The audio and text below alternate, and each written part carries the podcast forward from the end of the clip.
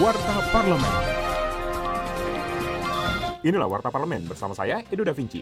Komisi 10 DPR mendukung gagasan Presiden untuk melaksanakan pembelajaran tatap muka atau PTM mulai bulan Juli 2021. Hal ini diungkapkan Ketua Komisi 10 DPR Saiful Huda dalam dialog di ruang wartawan DPR, Senayan, Jakarta. Politisi PKB ini menambahkan pelaksanaan PTM nantinya berlangsung bertahap dua hari dalam seminggu. Sesuai SKB 4 Menteri, kewenangan PTM adalah pemerintah, kabupaten, kota, dan orang tua juga mempunyai hak prerogatif menentukan apakah anaknya mengikuti PTM atau tetap melaksanakan pembelajaran jarak jauh. Warta Parlemen. Indonesia perlu melakukan penyesuaian aturan terkait landas kontinen yang mengacu pada hukum internasional. Wakil Ketua Panitia Khusus atau Pansus Rancangan Undang-Undang Landas Kontinen, Taufik Basari, usai memimpin pertemuan dengan Pemprov Sumut, Kodam Bukit Barisan, Akademisi USU, dan instansi terkait lainnya. Pansus menurutnya ingin memperoleh masukan serta pengalaman terkait persoalan batas negara ataupun landas kontinen. Seluruh masukan akan menjadi pertimbangan bagi Pansus saat menyusun draft RUU Landas Kontinen.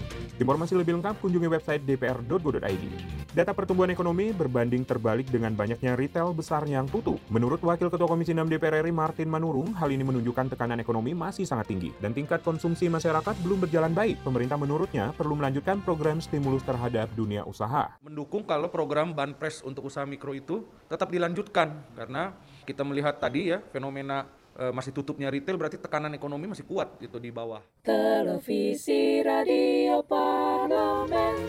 Anggota Komisi 4 DPR RI, Juli Sutrisno, menilai upaya Kementan dalam menguatkan sistem teknologi dan mekanisme pertanian sudah tepat. Ia menilai modernisasi dapat meningkatkan produksi dan sistem ketahanan pangan nasional. Wakil rakyat dari Dapil NTT 1 ini juga mengapresiasi meningkatnya nilai tukar petani atau NTP dan nilai tukar usaha petani atau NTUP pada periode Mei 2021. Namun ia mengingatkan kenaikan NTP seharusnya pada semua subsektor, termasuk pertanian dan hortikultura.